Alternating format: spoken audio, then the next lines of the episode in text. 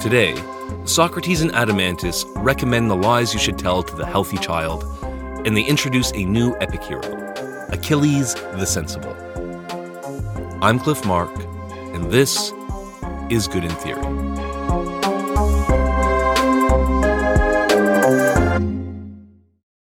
Last episode, Socrates and the boys invented a city as a thought experiment, and they gave it an army. And then they asked, now that we've given these guys spears, how can we make sure they don't point them at the other citizens and say, give us everything you've got? Glaucon and Socrates agreed that the first step is to pick guardians that have good natures, like dogs.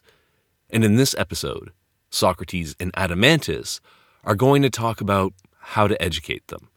They ask the timeless question what do we tell to children so they don't grow up to be assholes? And as is often the case when people are discussing child's education, they spend a lot more time discussing what they should avoid telling children rather than what they should tell them. Socrates and Adeimantus, they're going to go through Greek mythology and poetry with a censor's pen and cross out everything that might have a bad influence on the guardians. And when they're done, there's hardly anything left. And this raises a big question how much should the goal of moral education determine the stories that we tell to children? And what about the stories that we tell to adults? I find this conversation interesting. I think it raises some really important questions. But I also find it actually funny. And I didn't the first time, maybe even the first couple times I read it. And that's because I didn't know about the background. I didn't know about the Greek poetic tradition, mythology, the kind of education that Adeimantus and Socrates are referring to. So, to start, I want to spend a couple of minutes giving a little background so when the dialogue starts, it has something to land on. Traditionally, ancient Greek education had two components gymnastic for the body, music for the soul. The word gymnastic is pretty straightforward. It is basically gym class. It refers to your whole physical regimen, exercise, sport, diet, all that stuff. The word music is a little trickier because in Greek, it means more than one thing. Sometimes when they say music, they mean the same thing that we mean songs, notes, instruments, stuff like that. But usually, music refers to all the arts painting, sculpture, philosophy, everything. It's called music because it means everything to do with the muses, the Greek goddesses of inspiration. So when I'm talking about musical education, I'm really talking about arts education, and it was supposed to develop the soul in the same way that gymnastic is supposed to develop the body. And the most important subcategory of music by far was poetry. In Greece, poetry was not just a niche interest like it is now, it was a major part of the culture. They would recite it aloud, they would listen to professional performances of epics like Homer's Iliad and Odyssey. In the theater, also written in poetry, was the most important form of pop culture in Athens. And poetry also included, as Socrates and Adeimantus are going to discuss, the stories that were told to children. So, poetry as an art form in Athens was treated with a lot of reverence. It was a really important part of civic and religious culture and of ethical education. The Athenians, they learned about religion and the myths through poetry. They learned about heroes like Achilles and Ajax and Hercules that the young would look up to. The poets were seen as teachers of the people, and they were considered wise and even divinely inspired. That's why the characters in Plato are quoting poets all the time. Now, what was Greek poetry like? Because I just told you that this is a very important art form that is treated with a lot of reverence and is involved in ethical education, you may be imagining that it was something like Sunday school lessons or after school specials or some other form of boring and didactic storytelling. You would be entirely wrong. Ancient Greek poetry was written to entertain. The characters are larger than life. They're gods, heroes, royalty, most of them have superpowers, and nearly all of them have massive personality issues. The plots are full of violence and conflict, sex and scandal. The Greek poets, they wanted to make their audiences cry and laugh and have nightmares. And they weren't at all shy about using melodrama and shock value to do it. So, those are the two things I want you to know about Greek poetry before I start the dialogue that it played this really important central role in the culture and in ethical education, but also that it was written for maximum juiciness and drama. And if you remember those two things, the conversation that's coming up should make a lot more sense to you than it did to me the first time through. We're picking up the conversation right after Glaucon and Socrates discussed what kind of nature the guardian should have. And now, Adeimantus, played by Rebecca Amsleg, is going to jump in and carry on talking to Socrates, who is played by me.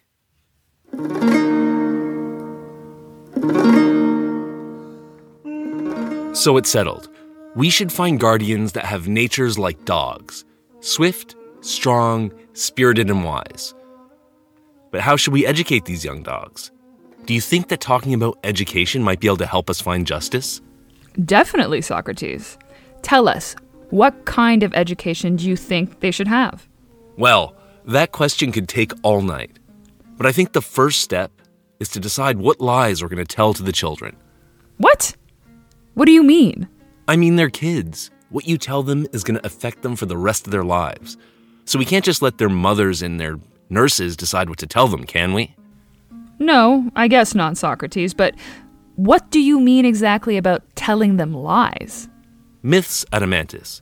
Think about the stories we tell to children stories about gods and heroes. They have some truth in them, but you know they're not 100% factual, right? Yes, of course. So they're lies. And I'm saying we need new lies because most of the ones we tell now are totally inappropriate. Really? How so?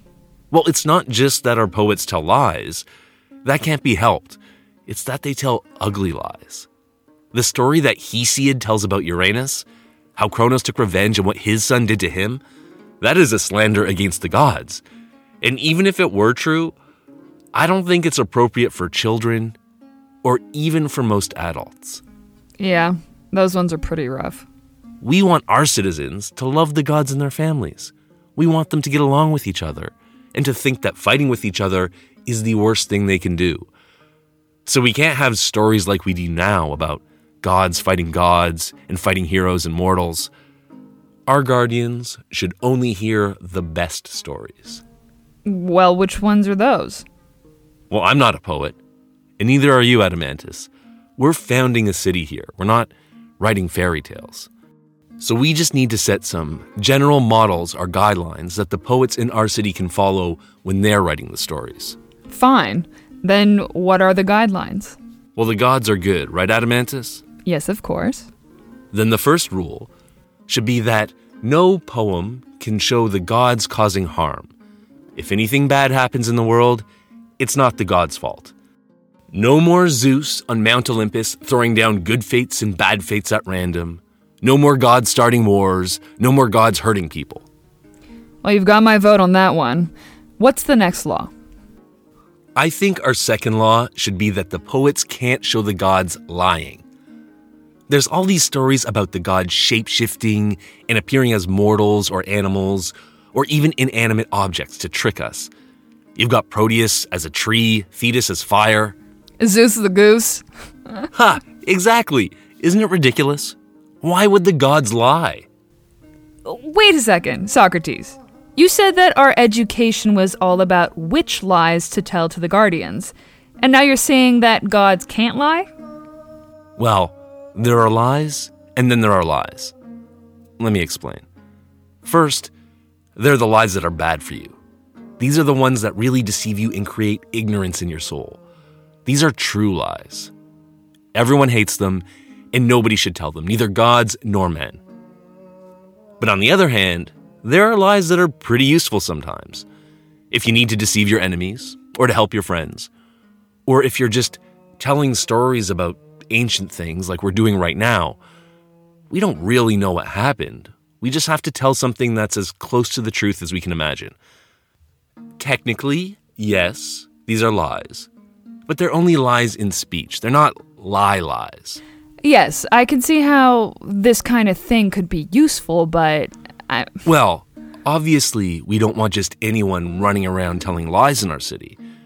In our city, we'll say that only the rulers can lie, and only for the good of the city.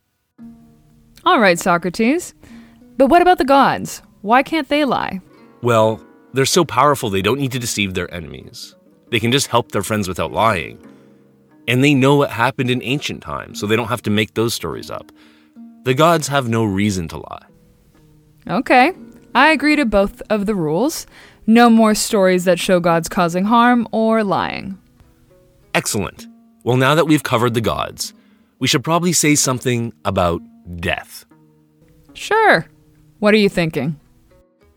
Well, have you ever noticed that when our poets talk about death, they're always describing bodies as moldering corpses or food for worms? And Hades is always dank and miserable. And when people die, their souls are shrieking as they're being dragged off to the underworld. Yes, I have noticed. Well, why do the poets have to be so negative? In our city, we need to sit the poets down and ask them to find something nice to say about death. All that spooky stuff is fun, but it's not going to make our guardians fearless in battle, is it? I guess not. We should probably be saying that death is great. Exactly. You get it. And you know what else? If, heaven forbid, someone that you know dies, what is the best way to act? Does the good man carry on and act like there's been some kind of catastrophe? Or does he try to hold it together and act sensibly? Oh, I think that good men try to control themselves in that kind of situation. Well, not in Homer. Homer is always describing heroes and kings crying and rolling around in dung and rubbing ash in their hair just because they lost a friend or a child or some money. Is that really setting a good example? Definitely not. Because if our guardians see the gods acting like that, they won't make any effort to control themselves. And if we can't show our heroes lamenting too much, then by your logic, the poet shouldn't show the gods or heroes laughing too much either, am I right? Yeah, by my logic, Socrates. Sure, I, I accept that. And I assume we want our young guardians to be moderate men, don't we? They should be obedient to their rulers, and they should be masters of themselves when it comes to drink and food and sex, right? Yeah, of course they should. Our poem should reflect that. We need to make sure that the guardians hear all the passages in Homer where the characters silently obey their leaders, and where they show fortitude in the face of adversity instead of moaning and complaining. Yeah, we definitely can't leave those out. And you remember that scene where Odysseus is talking about how the best thing in life is a table piled high with bread and meat and a goblet full of wine? Of course. And the part where Zeus sees Hera and he wants her so badly that he forgets all of his plans and has sex with her right there on the ground because he can't even wait to bring her inside? How could I forget? And what about the part where Achilles calls his own commander a dog eyed drunk with the heart of a deer? yeah, that one was the best. I know. And if we want to set a good example for our guardians, we're going to have to cut out all of them, aren't we? Of course, you're right. They have to go. What else, Socrates? Achilles. It always bothered me how Homer portrays Achilles. It seems a bit off because his version of Achilles is totally out of control. He's always telling off his commanders, fighting with the gods. But Achilles is the son of a very wise and moderate man. And his mother is a goddess, and he was educated by the wise Chiron. So, with that kind of background, I think Achilles would have been a very sensible young man. And I think anyone who says he's a hothead must be lying. Absolutely, Socrates. Achilles the sensible. Perfect. Because if we allow any of these stories about men and gods misbehaving, then our young guardians will probably think it's okay for them to misbehave as well. Yeah, they will, for sure. Then we're agreed about what stories we should tell. And now we just have to decide how they should be told. Uh, I'm not following you, Socrates. I mean that we need to decide if stories should be told in simple narration or in imitation. What are you talking about? Sorry, I'm not explaining this well.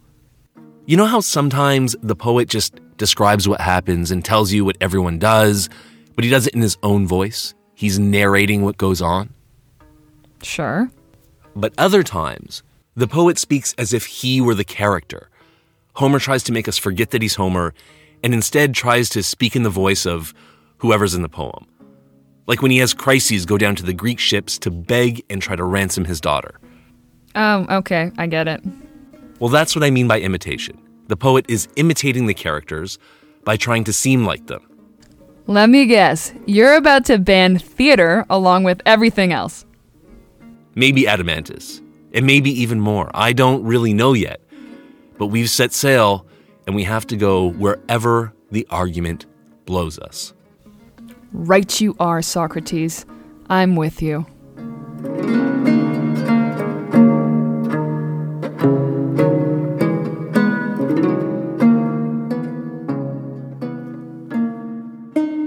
Socrates and Adeimantus go on to talk about imitation for a while. They aren't absolutely clear on whether they're going to ban theater altogether, but they do put some pretty heavy regulations on imitation. If it's allowed at all, it can only be imitations of good men doing good deeds, because anything that young people imitate may become part of their character, so imitations of bad behavior are forbidden. Plus, imitating a lot of different things doesn't fit well with the one man, one job principle that they set up earlier.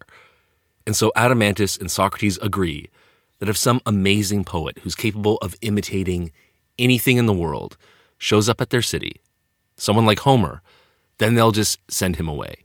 Because the only poets that they want are the ones who are less fun to listen to, but who are willing to follow all the rules for poetry that they already set up. And that means that the way of telling stories is just as controlled as the content of the tales. The position that Socrates and Adeimantus wind up in is pretty extreme, and I have a lot to say about it. But first, I just want to talk a little bit about the philosophical method by which they got there. At the very end of that bit of dialogue, when Adeimantus realizes Socrates might be about to throw out the theater along with everything else, Socrates says, We've set sail, and now we have to go wherever the winds of argument blow us. That line has always stuck with me because I think it tells us something really interesting about how these guys do philosophy and how it differs from a lot of other kinds of conversation. For example, imagine that you are sitting on a committee for education reform, and like Socrates and Adeimantus, you want to gear the education more towards creating good citizens. A reasonable approach would be to share your goal with the others come up with some proposals, and then discuss them with all the relevant stakeholders. You talk to other teachers and educators, you talk to parents, maybe the poets who will be writing the stories. There will be religious groups who are concerned and other groups of citizens who care. Ideally, you'd hear everyone's point of view and hammer out a consensus, or at least something that doesn't completely alienate any important group. This kind of discussion can actually be really challenging. And it takes a lot of careful framing and small incremental changes and especially compromise for it to work. And this kind of discussion is the opposite of sailing wherever the winds of argument blow. Socrates and Adeimantus, they start with a plausible argument with sturdy premises. We don't want children to grow up to be bad people. What we teach them at a young age can have a big effect. And therefore, we should avoid children's stories that could have a bad influence on the kids. This is straightforward. It makes a lot of sense. It would be welcome at the committee meeting. But instead of trying to avoid offending anyone and finding a compromise, Socrates and Adeimantus start ruthlessly deriving all of the argument's implications. The wilder and more controversial, the better. I think of this as playing a game called By That Logic if children's education should be moral education, then, by that logic, we shouldn't show gods fighting each other or hurting good people. And by that logic, we should also take out any scenes of excessive mourning, of insubordination, and any depictions of people enjoying sensual pleasures like food, sex, or drink. And by that logic, we should also eliminate imitation, no more theater, and so on in that direction. If you're the kind of person who's into philosophy, you know that the whole point is to see how far you can take it. And that things only start to get interesting when you get to something that's weird enough that people say, hold on, that can't be right. And that's where all the thinking and discussion happens. If you're like Socrates, this is your idea of a good time. But not everyone is like Socrates. Not everyone is into this game, and it's much more welcome in some contexts than in others. As a general rule of thumb, you will be kicked out of a committee meeting before you get to say anything that's philosophically interesting. And that's because the higher the practical stakes of the conversation, the more likely that arguing for wild, counterintuitive positions, often called hot takes, will seem like you're showing off or trolling or trivializing serious issues. Or worse still, people might take you seriously and conclude that you're some kind of extremist. But Socrates and Adeimantus are not on a committee for education reform, and they don't care about being taken seriously or outraging people. They're at a private get together. They're talking about a hypothetical city that they just invented, so they can really cut loose. And the educational plan that Socrates and Adeimantus come up with is radical. They're asking, what if we chose stories based on the goal of moral education? And it turns out that doing that would require completely bulldozing the existing tradition. First of all, their plan is deeply impious. If you take Greek mythology and you remove all the stories that have gods fighting or lying or harming mortals, there's virtually nothing left. Any devout Greek pagan would strongly object to this plan. And the reform isn't just a religious outrage, it's also an aesthetic outrage. Socrates and Adeimantus are systematically going through poetry and removing anything that might provoke a strong reaction. But provoking a strong reaction is the whole point of poetry. It's supposed to move you. So, not only would Greek poetry be totally unrecognizable if it followed their demands, I can't imagine any popular culture that could follow these rules. Think of the TV shows and the movies that you've enjoyed over the past couple of years. How many of them would make it past Socrates and Adeimantus? And even though they start the discussion talking about what stories we should tell to little children, there's a lot of stuff in the text that implies that this program of censorship would apply to adults too. When the all imitating poet comes to the city and wants to recite his poems, they don't slap a parental advisory sticker on him. They banish him from the city. So, this is the plan that Socrates and Adeimantus agree on, and because of that, it would be easy to assume, and a lot of people do this, that Plato himself is a real prude, hates poetry, and wants to censor all art. And actually, if you hear or read a very brief summary of Plato, this is probably what it will tell you. But I don't think that's right. I don't think that is the message that Plato is trying to convey. Plato never says, burn all the Homer books. Socrates and Adeimantus are two characters in a play written by Plato, and they are suggesting this education policy for a city that they made up as a thought experiment. And when they're developing this policy, they're not having a straight faced policy discussion. They're riffing. They're being purposely over the top and trying to make it sound as ridiculous as possible. They're asking poets to make death look good, and they're asking the characters in melodramas to stop crying. And one of the big kickers is what they do to Achilles his whole character is cocky, emotional warrior genius. The tantrums and the arrogance are the whole point of the character. It's what makes him fun. But Socrates wants to turn him into a sensible and obedient young man. It's like saying, let's have Inigo Montoya, but more forgiving. And all this joking and absurdity is easy to miss if you're reading this book for the first time but I think that most Athenians who read it would have been laughing or rolling their eyes because it's silly. Nobody would have read this and thought of it as a serious political proposal. And I'm sure you've enjoyed this kind of conversation before, where being ridiculous and edgy and coming up with the most outrageous conclusions that you can is the whole fun of it.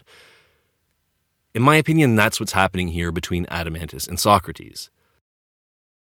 There are some people who read this book and they see that and they think that maybe since Socrates and Adeimantus are laughing about the idea of moralizing poetry, that means that Plato is against it. They're mocking the idea that poetry should be subject to morality because it's a bad idea. Now, I think this reading of Plato is mistaken as well. Socrates, he never rejects the idea of moral education or of censorship. We have no good reason to believe that Socrates doesn't think the things that he's saying, even if he's laughing while he says them. And this brings up one of the most important interpretive questions that you are going to have to ask yourself when you're reading the Republic, which is Is he serious? This question is going to come up again and again. Even if you don't care about poetry, I promise you that Socrates and the gang are going to decide some things for the city in speech that you would not want for your own community. And you may start wondering if that's the kind of thing that Plato really wants. Well, in my personal opinion, it is a mistake to come to Plato looking for a conclusive argument on one side or the other of the political questions that he's addressing. The Socratic art isn't about instilling beliefs. It's about engineering train crashes between your existing beliefs in hopes that you'll start to examine them more closely. In this case, he takes the totally plausible idea that we should choose children's stories that will have a good moral effect on them, and then he sets it off on its logical rails until it smashes headlong into other things that we believe in, like telling exciting stories, maintaining our religious or mythological tradition, and so on. Socrates is about highlighting tensions and contradictions, not resolving them. So I don't think he's saying that we should give up art for the sake of morality. And I don't think he's saying that we should give up on moral education for the sake of art. He's just saying that if you follow either one of these right to their logical conclusion, they're going to crash into each other. The aim is to make us uncomfortable enough with our own beliefs that we start to question them. In that spirit, I'm going to look at how these two ideas play out in the present day. The two ideas I'm talking about are the idea that we should choose stories based on the moral effect that they'll have, and the idea that doing that would probably ruin stories.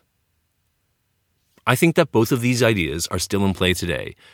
They're still tension, but most of us manage to ignore that tension by applying these thoughts to separate stages of life.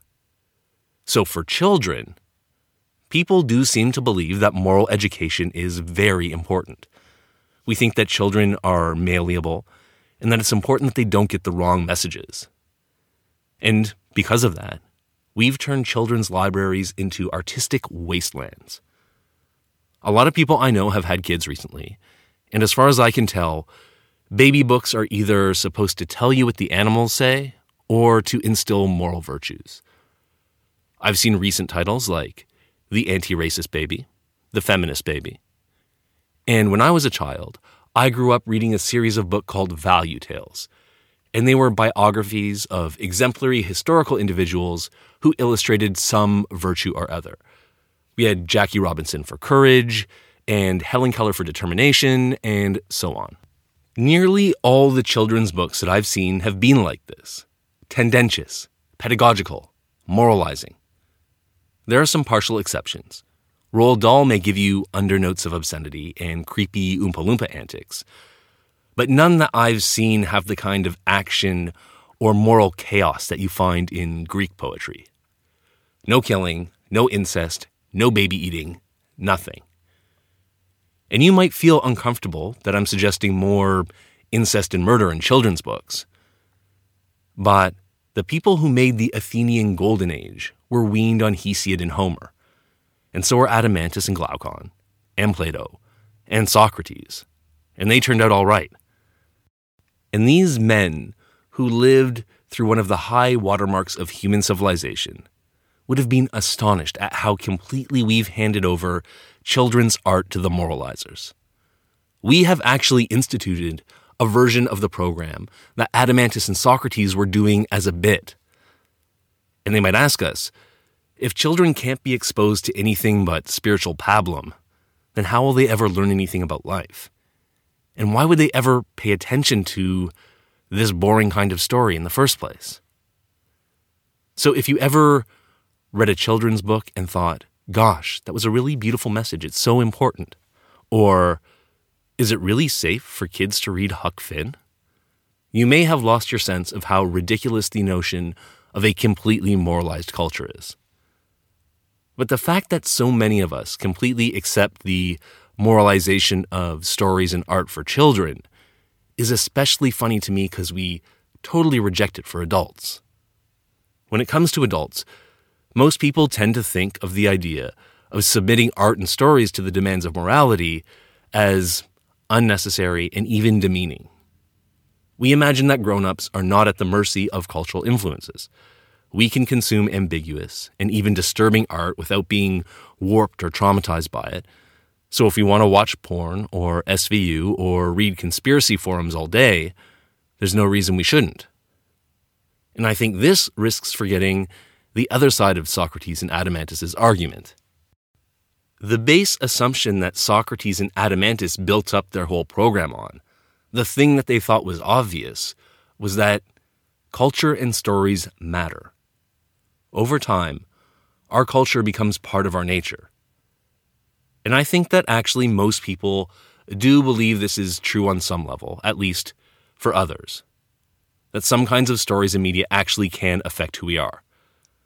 For example, maybe consuming a lot of political media can lead to political polarization.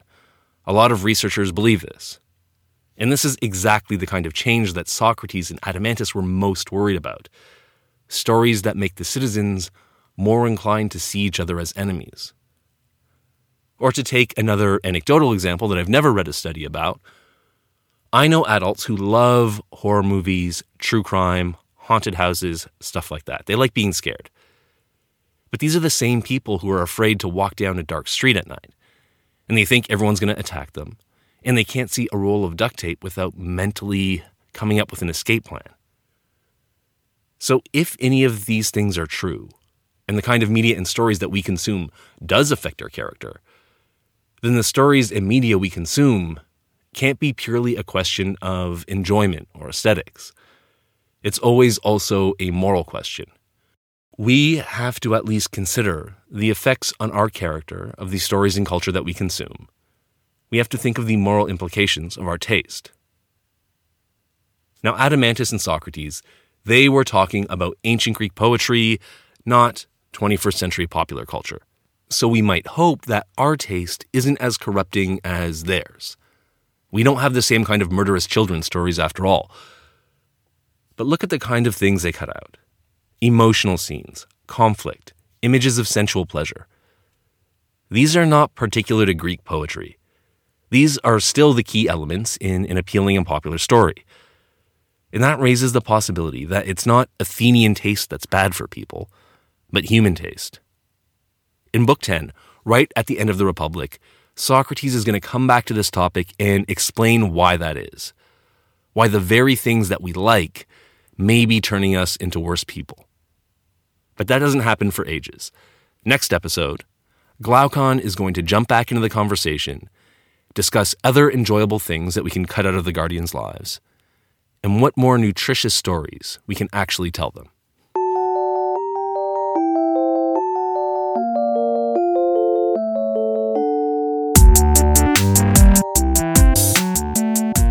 This episode was brought to you by Patreon sponsors Adam Hortop and Stephen or Stefan Barnum. Thanks for your support. It's really encouraging and helpful. If you like what we're doing and you want to help us out, please tell someone else about Good in Theory. We're still a new podcast, and I want to get into as many ears as possible.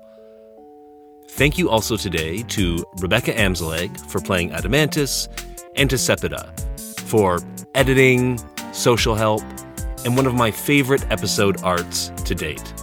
Have a look at that. In the bit of text that we covered today, Socrates and Adeimantus talk a lot about the things they want to cut out of Greek mythology, and there are a ton of specific references that I couldn't really get into without getting off track. But still, I think it'd be nice for you to have an idea of the kind of story that they think is so morally harmful that the guardians can't hear it. The first story that Socrates mentions is the myth of Uranus, Kronos, and Zeus. And he says this story should absolutely not be told to children, and it probably shouldn't be told to adults either. So if you are a child or adult who is concerned with your moral well being, cover your fucking ears, because this one is a doozy. Uranus is a primal god. He's the sky, and he hooks up with his mom, Gaia, aka the Earth. Gaia gives birth to a bunch of gods called the Titans. But Uranus hates his kids, he locks them up under the earth. Gaia gets mad and she makes a sickle with a blade made out of flint. And she says, Here you go, kids, go cut off dad's balls. And most of the Titans were too nervous to try it, but Cronus says, Hell yeah. He takes the sickle, castrates Uranus, and the dick blood splatters all over the earth. And it turns into giants and nymphs and the Furies. And then Cronus throws his dad's dick and balls into the sea, and a bunch of white foam forms around it, and that is where we get Aphrodite, the goddess of love. It's not over yet. Cronus becomes king, and Gaia and his dickless dad say, Hey, tough guy, you're not going to be so tough when one of your ingrate kids does the same thing to you. And Cronus, he comes up with a plan. Not contraception, he thinks, My kids can't kill me if I eat them first. So he knocks up a goddess named Rhea a half dozen times And the first five times she gives birth to gods like Hera and Poseidon and Hades. Cronus eats the baby. That's what's happening in that spooky Goya paint. When Rhea is on her sixth pregnancy, she's a little fed up, and she and Gaia hatch a scheme. When it's time to birth Zeus, she does it in secret, and she wraps up a rock in baby swaddling and gives it to Cronus and says, Honey, I made your favorite. And Cronus just gulps it down and doesn't even notice. They raise Zeus in secret, and when he's grown up and strong, he comes and he sneaks Cronus a barf pill. And Cronus barfs up all of Zeus's siblings who are still sitting undigested in his stomach. And together they wage war on the Titans, defeat them, and that is how we get the rule of the Olympians, who are the Greek gods that we know and are mostly horrified by.